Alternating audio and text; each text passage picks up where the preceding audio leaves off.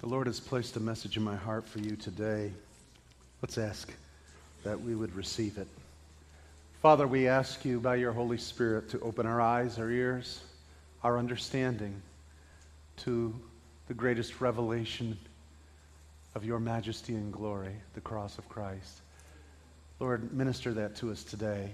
Let it profoundly change our lives even this morning. In Jesus' name, amen. I want to share with you this message about the cross of Christ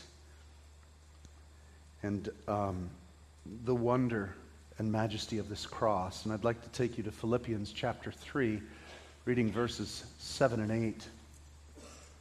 What I want you to consider and understand about the Apostle Paul is he had one message, one solution for the world, one remedy for all of its ills, one weapon against the satanic forces. One promise for the hope of all eternity it's the cross of Jesus Christ. It's the cross alone. There's no other message. It's the message that we must speak in this day and in this hour. And I want you to hear what Paul says in Philippians 3, verses 7 and 8. He says this But whatever gain I had, I counted as loss for the sake of Christ. Indeed, I count everything as lost because of the surpassing worth of knowing Christ Jesus my Lord. For his sake I have suffered the loss of all things and count them rubbish in order that I may gain Christ. When you look at the contrast of what he's saying, this scholar, this rabbi, this Jew among Jews, he's willing to call all of his efforts as a young man a waste of time. All of his theological understanding, studying under Gamaliel and the highest rabbis of the time, his stature among other rabbis, and to be on the Sanhedrin, to be so profoundly zealous for Judaism that he would persecute those who would call themselves Jews but follow some Messiah. Meeting this Christ, he recognizes that everything else is rubbish. He said, Whatever I have gained, I now count as loss. In other words, I wasted my time. I wonder how many of us really consider what we've done with ourselves in our lives. Sometimes we mourn over that. We wasted our lives. I thank God we have a creative God. He'll weave together the mess we have lived and He'll use it for something. Isn't that good? Our God's a garbage picker but oh, what he can do. Amen? Amen. He says, But whatever gain I had, I counted it loss. He said, I count everything as loss. I count it, now get this, I counted it loss because of the surpassing worth. And he's contrasting here. Now, there are things that look beautiful. Gold is something, huh? Some of you got some pretty jewelry on. You got some nice stuff, expensive, very expensive stuff. But when you come on, let's co- compare and contrast now. Compare it to your neighbor's jewelry, and you're going like, mm-hmm, pretty good, mm-hmm. But compare it to the value of Christ, and everything that is of any value to us in comparison to Christ is rubbish. Can't even compare. He said, I've even suffered loss. So, what he's saying is, even things near and dear to me, it created suffering. I've given up my independence. I've given up my freedoms. I've given up my 401k. I've given up my uh, stature as a leading rabbi. I have become a mockery. I have become like a lamb led to a slaughter. He said, I've suffered, but it's not suffering compared to knowing Jesus Christ. But what aspect of knowing Jesus? What aspect? He goes on in 1 Corinthians 2 2. And he says, For I've decided to know nothing among you except Jesus Christ and Him crucified. He says, compared to the crucifixion, I don't need to know anything else. It's all rubbish. This guy's got a pedigree. This guy's got many degrees. He's got values that to him mean nothing. He calls it rubbish. In the Greek, a better rendering, your King James tells you it is dung, animal feces. Mm. In comparison. In comparison, come on.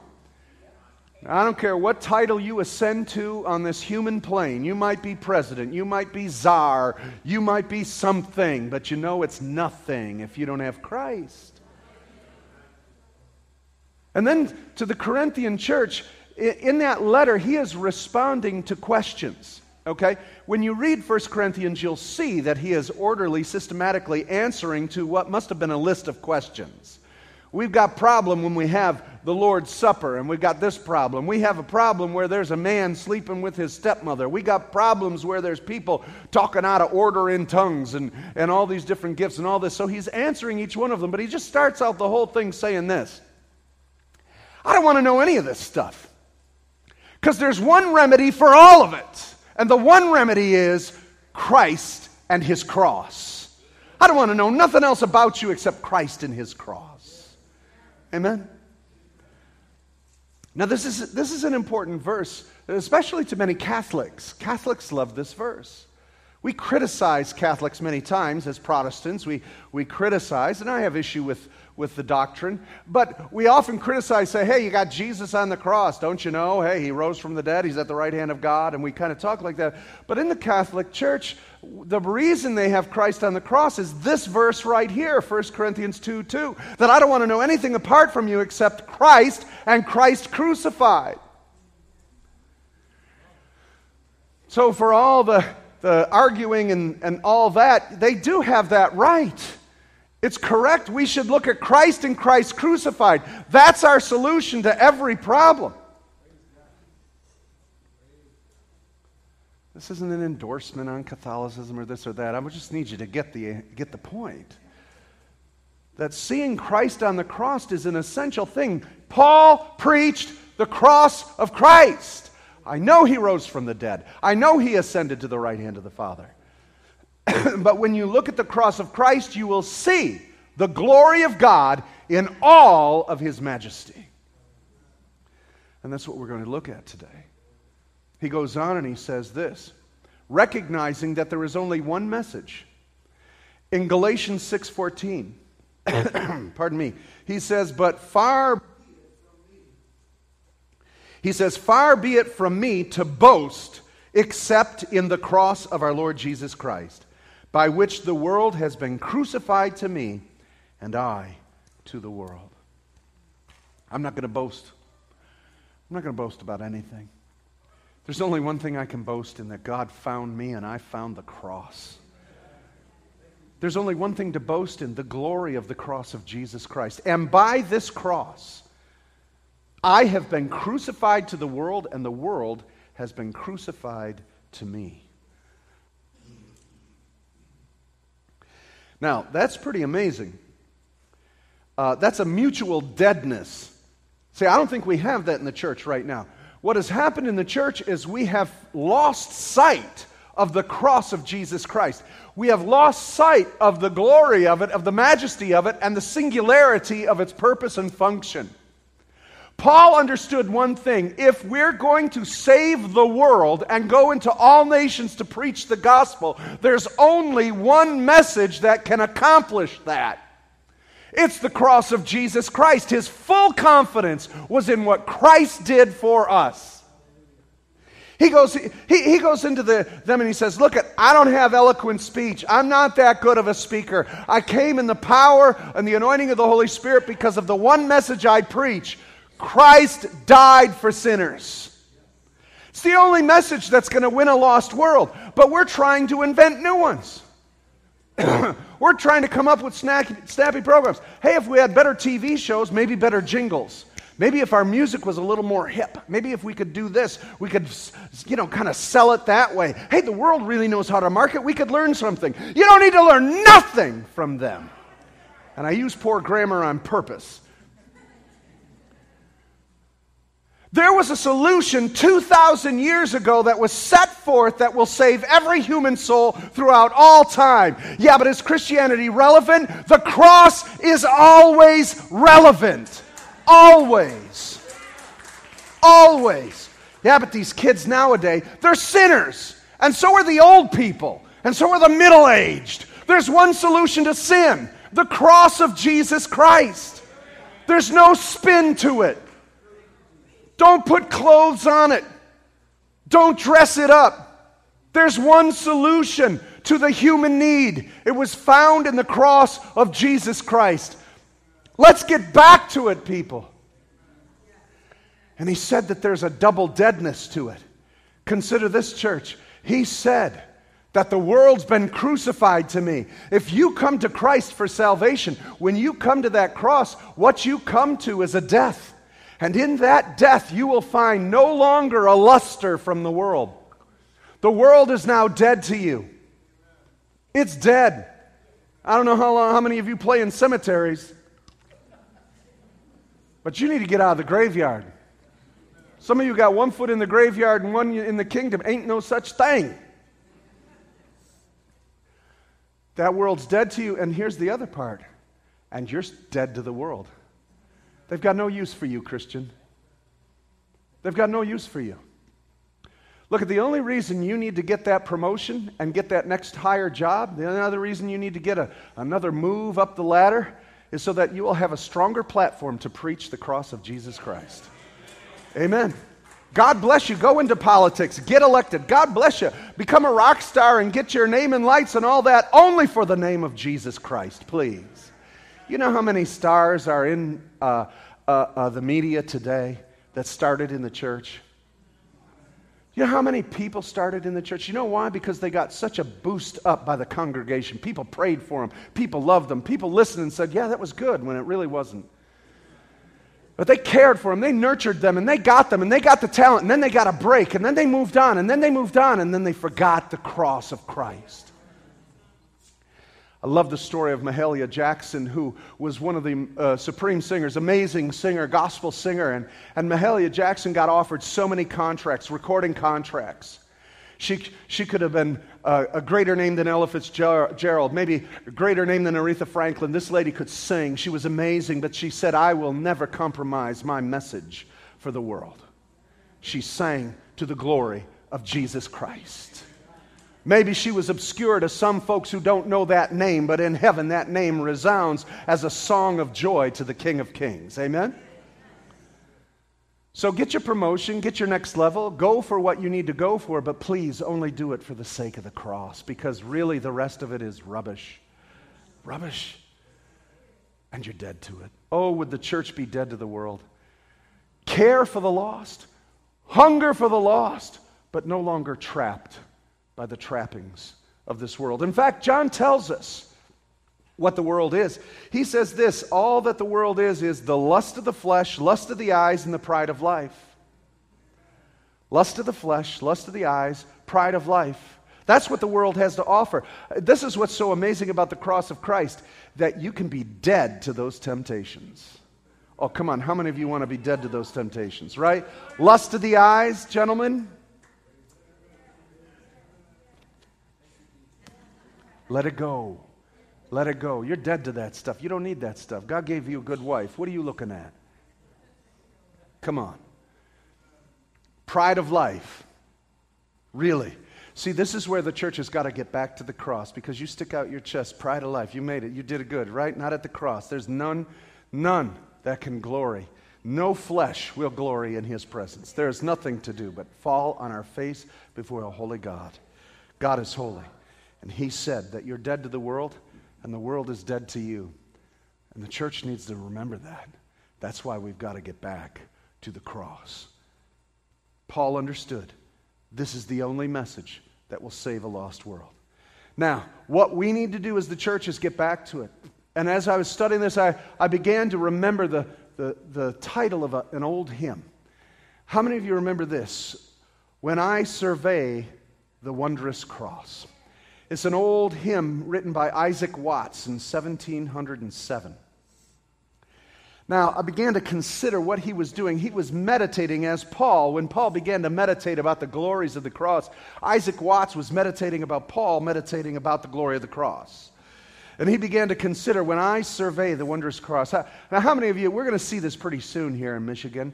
the surveyors are going to be out real soon. The orange cones are coming. And their surveyors are going to come with their little machines. You ever see those little things? They, they put on bright green or orange coats so they don't get hit. And then they go out and they survey. Do you know what surveying is? When Isaac Watts said, When I survey the wondrous cross, what he's talking about is the measuring. Surveyors survey the math, the distance, the height, the width, how far and, and how wide, how deep. They do the algebra, they do the geometry, they do the math. They begin to calculate and so, what the church has to do, what the church needs to do, if we ever want revival, if we ever want to get our life back in order, if you want to get your marriage right, you want to get your life right, you want to so, know the joy of God again, you got to survey the cross. You got to go back to the cross and begin to measure things up with that thing. Measure your life with that cross. You need to begin surveying it. Listen to what Isaac Watts said. When I survey the wondrous cross on which the Prince of God, glory died, my richest gain I count but loss, and pour contempt on all my pride. He's surveying, he's measuring. Forbid it, Lord, that I should boast, save in the death of Christ my God. All the vain things that charm me most I sacrifice to his blood. He goes on, he says, See from his head, his hands, his feet, sorrow and love flow mingling down. Did e'er such love and sorrow meet, or thorns compose such rich a crown? Were the whole realm of the nature mine, that were a present far too small, love so amazing, so divine, demands my soul, my life, my all.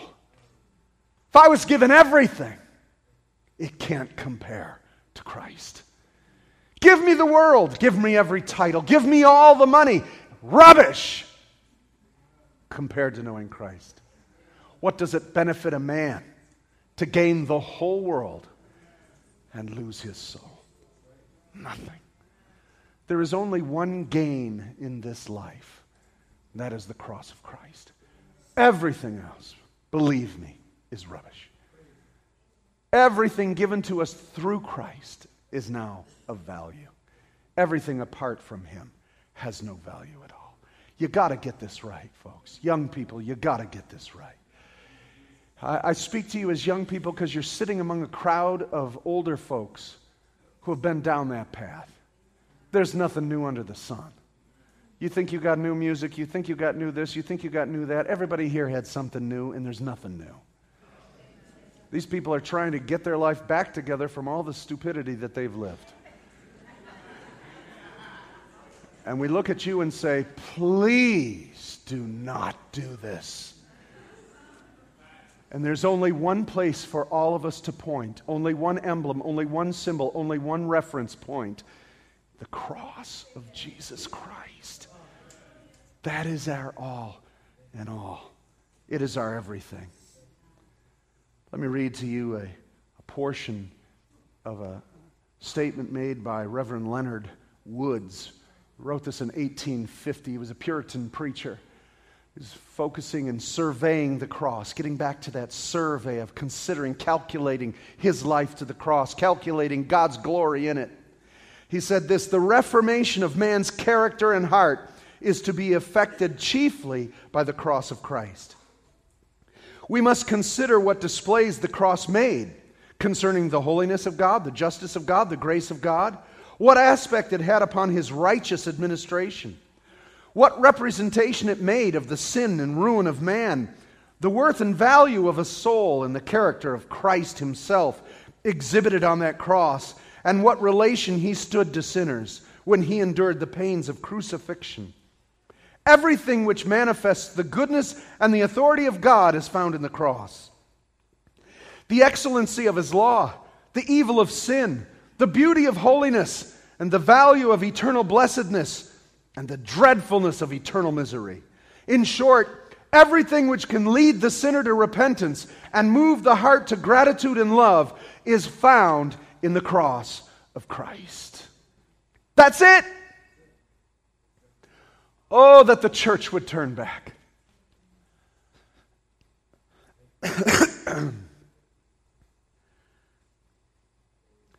we have nothing else to offer. If we would recognize this. I can't love you the way Jesus loves you unless I've been to the cross. Money, valuables, whatever, that's not going to help you in the, in the big picture. You need Jesus. It's just the cross. The church has got to get back to doing one good thing preach the cross. The reason he pours out his gifts and the anointings and, and the fivefold ministry and all that we're pursuing is so that we would be empowered to preach one message and one message only the cross of Jesus Christ. That's the ministry that he's given us. There is no greater revelation of God than the cross. That's what Paul realized. There's no other revelation. Changed his life. He thought he understood Jehovah, he thought he understood Yahweh until he saw him at the cross. The cross is magnificent, it's a demonstration of God's love. I want to take through and look at God's character, his qualities, and his nature, and help you understand that there is no revelation of God that is greater than the cross of Jesus Christ. First of all, it's a demonstration of his love. Do you know how much God loved us? God so loved the world. Now, it's nice to say, but God doesn't just uh, speak words, His words become flesh. And His flesh just doesn't minister, it goes all the way to the cross. God so loved us, He gave the Son. And the reason He gave the Son was for one reason to demonstrate His love for us in this that while we were yet sinners, Christ died for us. There's no greater, greater miracle, no greater manifestation, no greater demonstration of love than the cross of Jesus Christ. Come on. Hey, we just celebrated Passover. Wasn't that a great miracle that God brought Israel out of Egypt? Ten plagues can't compare to the majesty and demonstration of his love. That demonstrated his power over the demons of Egypt. Who cares? Of course, he's greater than any uh, demon and power and imp that he created. There's something more majestic than that that he wants to demonstrate. What about the miracles of Elijah and Elisha? Wondrous things. Nothing can compare to the demonstration of his love and the miraculous demonstration at this cross. Nothing. There's nothing that can compare. No prophet could speak of anything greater. They all had to prophesy of what was coming. It's the pinnacle of human history. It's the thing we will see and celebrate for all of eternity. For when John turned to see the lion of the tribe of Judah, he saw the lamb crucified, slain on the throne. We'll always recognize, always remember the greatest demonstration of God's love was the cross. Oh, you see, we, we want to see Jesus uh, represent the Father. And remember, Philip asked him, he, he said, Jesus, show us the Father. And, and he said, Philip, how long have I been with you? You don't get this yet. He said, If you have seen me, you have seen the Father.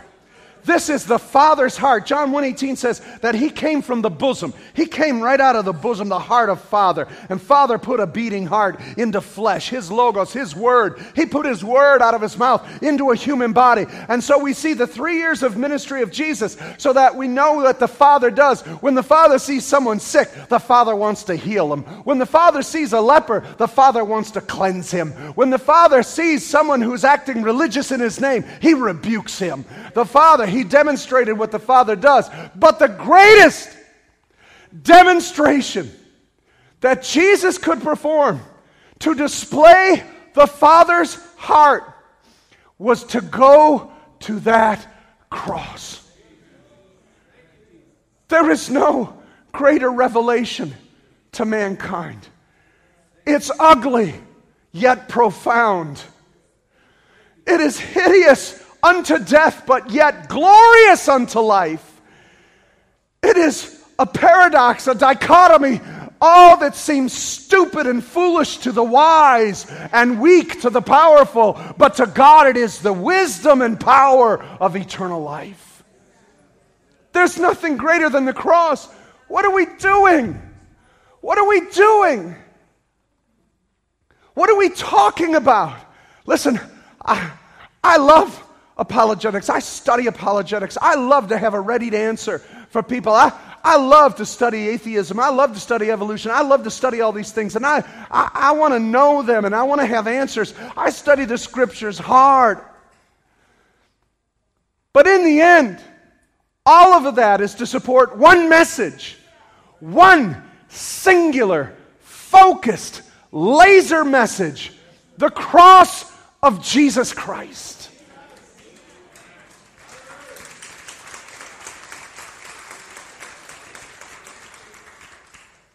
We get caught up. We get caught up in other things, don't we?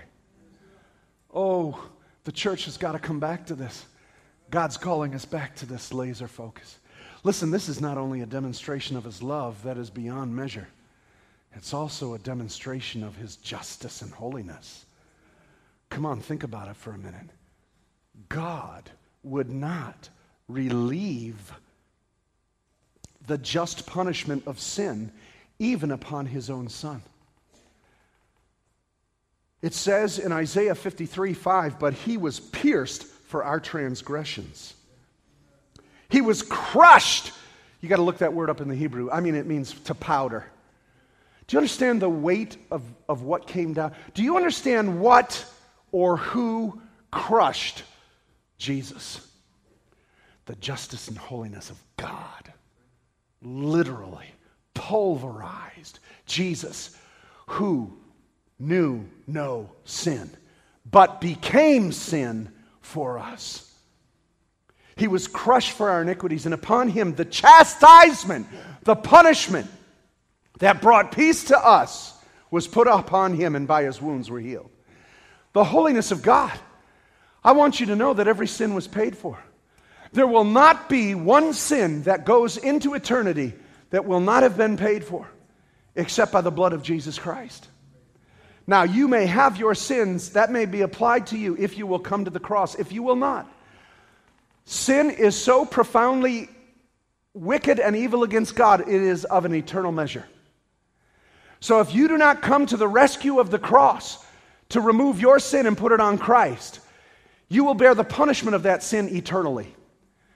Because when you offend an eternal God, eternal justice is met and measured out.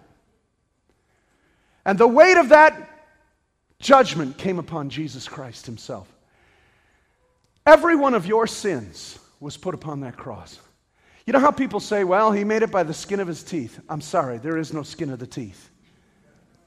As if you had something to do to add to that cross of Jesus Christ. You think your good work is going to add some measure to this cross?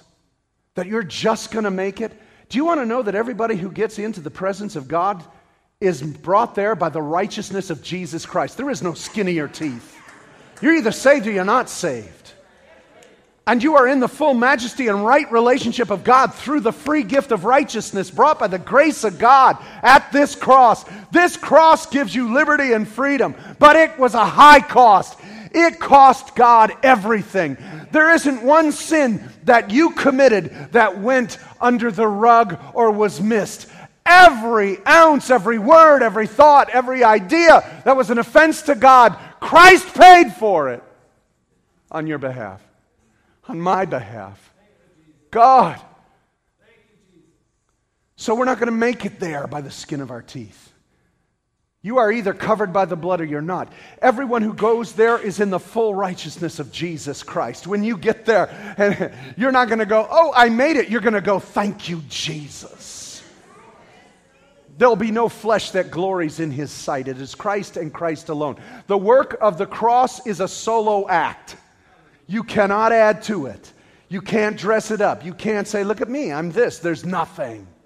Christ and Christ alone. Paul referred to the death of Christ every time he talked about enforcing moral precepts to the people. He said, You need to get your act together. You need to behave. And he would bring up the cross. He said, You need to live a holy life, a sanctified life, and there's only one way to do it. He'd bring up the cross. You need to get along with one another. Stop fighting, stop bickering, and the only way you can do it is you bring up the cross. You see, you have to go to the cross. Now turn with me to Philippians 2 4, and let me help you understand why. Because the cross is the only remedy for sin. Why are we preaching other things? hopefully to round out the message. Philippians 2, verse 4. We'll start at verse 5. He said this Paul said, Have this mind among yourselves, which is, in your, which is yours in Christ Jesus. So have this mind which is in Christ Jesus. So this is the mind, this is the understanding. What mind are we supposed to have? The mind of Christ. What is the mind of Christ? The mind of Christ is obedience as a son to the Father, but even more than that, it is a crucified life. Look at this. He said this who, though he was in the form of God, did not count equality with God a thing to be grasped, but made himself nothing, taking on the form of a servant. At the cross, you empty yourself. You lose your reputation. You know what Jesus' reputation was? He's God. You can't get a better reputation than that. he is God. He didn't have to grasp at it, he, he let it go. Why? For his love for the Father. This is the heart of the cross. This is the majesty of the cross. This is the beauty of Christ. When you consider why Jesus went to the cross, when Jesus went into the garden, I'm going to paraphrase, but this is basically what Jesus said I would rather endure the cross and suffer this death than offend the will of my Father. How about us? How about us? Do we consider that the next time we sin? Next time we're tempted, will we say, I'll endure anything. I won't, I, I'll put up with anything as long as I won't offend my Father. Oh, wouldn't that be nice? But you and I both know each other. We feel that prick of the Holy Spirit. We feel that sense, and then we go on and do it anyway. And we say, gee, I'm sorry, Jesus. And we go to the cross and say, gee, I'm sorry. We've not surveyed the cross, we've not measured the cross. You see, knowledge of the cross is to prevent us from even falling into temptation. Knowledge of the cross is to be so burned on our heart that we would never even dare to let our mind go to that place as to offend our Father. That's the heart of Jesus. That's the cross. He emptied himself and became a servant to the Father. Oh, my word. Who, though he was in the form of God, did not count equality with God something to be grasped. He made himself nothing, taking on the form of a servant being born in the likeness of man, and being found in human form, he humbled himself and became obedient to the point of death, even death on the cross. You see, death is a place where you die. Listen, folks, you're here because you need help. We want to get our life together. We want to get our act together. So if we figure if we add Jesus, if I go to church on Sunday, add a little Jesus in here, things will go well. That's not the cross. The cross isn't a place you visit. The cross is the place you end your life at. You're done. The cross is a place you come and die. Dietrich Bonhoeffer said true discipleship is when the Lord Jesus bids you to come and die. This is the cross. You are to be counted unified with Christ on the cross. Paul says in the book of Romans that we are united with him in his death if we want to rise with him in his resurrection. How many of us need help? There's only one remedy for our help. Listen, if you have sin in your life, there's only one remedy the blood of Jesus found at the cross. You have regrets and shame and guilt, there's only one place to cleanse it all it's the cross. It's the only solution. It's the only place that breaks every curse.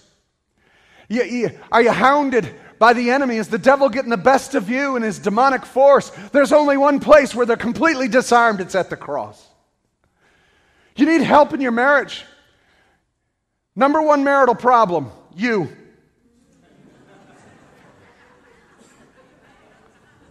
Look at your mate and say, You. Now that you've established that, what I mean is you. Self. Self life is the enemy of relationships. Selfishness, pride, all of it. It all ends at the cross. There's none righteous, no, not one. We have got to stop playing dress up. We've got to stop playing this. This is silly. Everybody in here is ruined. Everybody in here is wrecked. We're all messed up. Psychologically, you're a mess. We're all dysfunctional. There's nobody in here that's better than anybody else. Can we get this right? Can we get this set? Do you think there's somebody better than you here? There's nobody. When you survey the cross, there's nobody here worthy of any of this. Oh, but you're. No! We're all a mess. But he knew that. And I love the simplicity and genius and beauty of God. He knew that only Christ could endure such punishment and could endure such wrath. But being pure and spotless was the only one who could then break the power of death and sin and rise and bring us with him. it's Christ and Christ alone. It's the cross and the cross alone. That's our solution. That's our answer. What I need for my marriage is the cross of Christ. What I need for my economy, huh, listen, oh, we're in trouble money wise. Man, we spend money. Why do you think we spent money? Why are we in such a financial problem? Because we don't know how to use it. Well, if I had more, no, you don't know what to use with what you got. But the cross, oh, come on, Pastor, how's the cross going to help me with my money? Because the cross will dictate what you spend your money on. We don't have the cross surveyed in our heart. Ooh, I think I'd like that. No! Pull it back and consider how you're living your life to the glory of the cross. Do you see what I mean? Everything must be surveyed from the cross, and from the cross is the height of glory. The choices you make, the relationships you make, all of it must be surveyed around the glory of the cross of Jesus Christ. We've got to find our way back there, brothers and sisters. We've got to find our way back.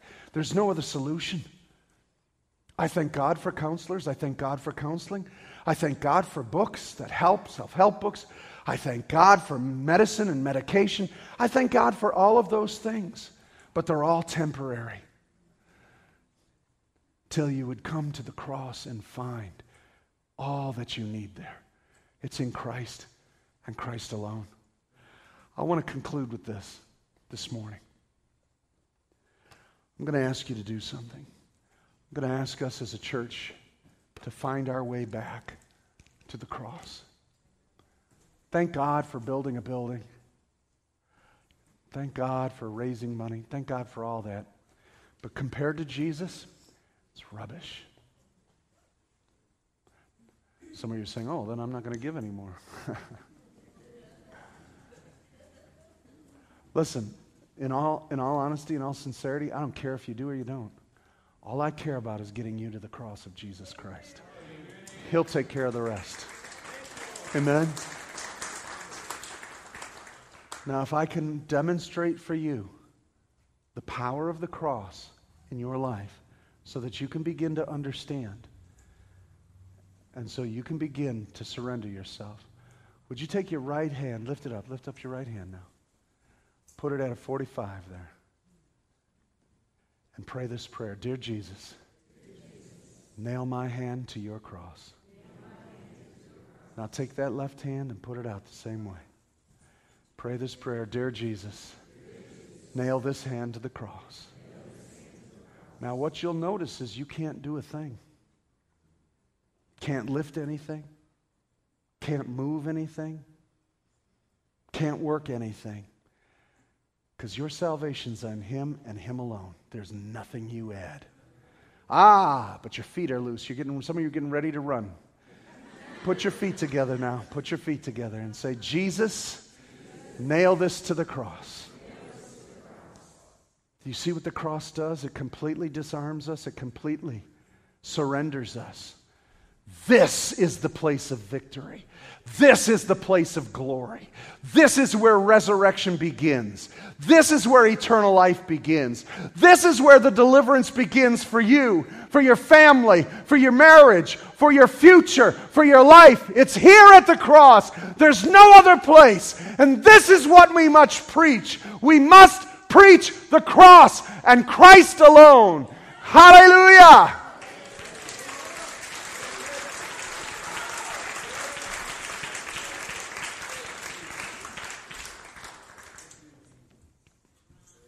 Close with this now. I cannot close without giving an opportunity to someone today. That if you don't know Jesus, if you've never surveyed the cross, you've never come, you've been to church, I know that. You sang hymns and you learned Bible stories, I know that. But that's a far cry from surveying, coming to the cross, and to be nailed up there with him. Oh, you were there when they crucified our Lord. You were there. Your sins were there. I want to give the greatest privilege I can. I want to offer you salvation in the name of Jesus. If you have never given your life to Jesus at the cross, would you stand right now? Would you stand? I want to offer, I can't wait to give you the blessing of eternal life. If you've never accepted Jesus, would you stand this morning and say, I'm there. I'm there. Amen, sister. I'm there. Praise God.